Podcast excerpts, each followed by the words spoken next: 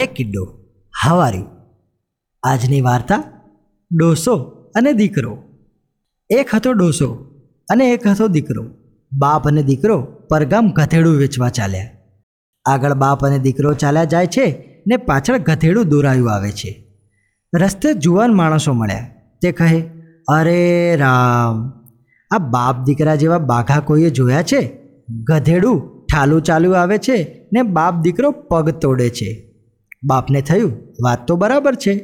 બાપે દીકરાને ગધેડા પર બેસાડ્યો ને પોતે ગધેડું દોરી આગળ ચાલ્યો. ત્યાં તો બે બાઈઓ મળી. બાઈઓ કહે, હે રામ, આ કરજુક ભાળ્યો બિચારો બુઢો બાપ ચાલ્યો આવે છે ને જુવાન જો દીકરો શાહજાદો બની સવાર થઈ ગયો છે. એને શરમ નહીં આવતી હોય? દીકરાને થયું, બાઈઓની વાત પણ ખોટી નથી. દીકરો હેઠે ઉતર્યો ને ફરી બાપ ગધેડા પર બેઠો.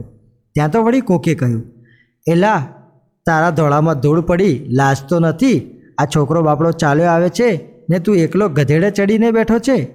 છોકરાને પણ ભેગો બેસાડી લે ને? ડોસો શરમાઈ ગયો ને દીકરાને પણ પોતાની આગળ બેસાડ્યો.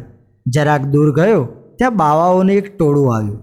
એક બાવો કહે, અરે, છે આ બાપ દીકરાને કોઈ નહીં દયા?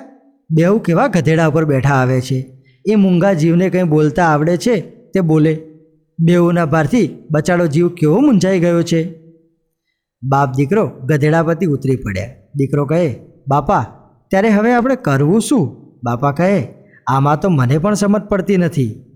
ત્યાં એક ઉંમરલાયક ડોસી નીકળી. બાપ દીકરાની મૂંઝવણ જાણી તે હસવા લાગી. ડોસી કહે કે, આમ સાવ બાઘા જેવા થાઓમાં જે માણસને કાંઈ કામ ધંધો હોય નહીં, તે જ બીજાનું વાંકું બોલે કે બીજાની ભૂલો કાઢતા ફરે. અને માગ્યા વિનાની શિખામણ આપ્યા કરતા હોય, એવા લોકો તો ડબ્બુના ઢ કહેવાય. એવા નકામા માણસોની વાતો આપણે શું કામ સાંભળવી? તમ તમારે બાપ અને દીકરો તમને પોતાને ઠીક લાગે તેમ કરો અને તમારી રસ્તે હેડતા થાઓ. બાપ દીકરાને ડોસીની વાત બરાબર લાગી અને પછીથી માગ્યા વિનાની શિખામણ આપી દોઢ ડાયા થતા નકામા માણસોની વાત પર ધ્યાન આપવાનું છોડી દીધું. મિત્રો, મજા આવીને આવી જ બીજી વાર્તાઓ સાંભળવા માટે અમારી સાથે જોડાયેલા રહો. Stay tune by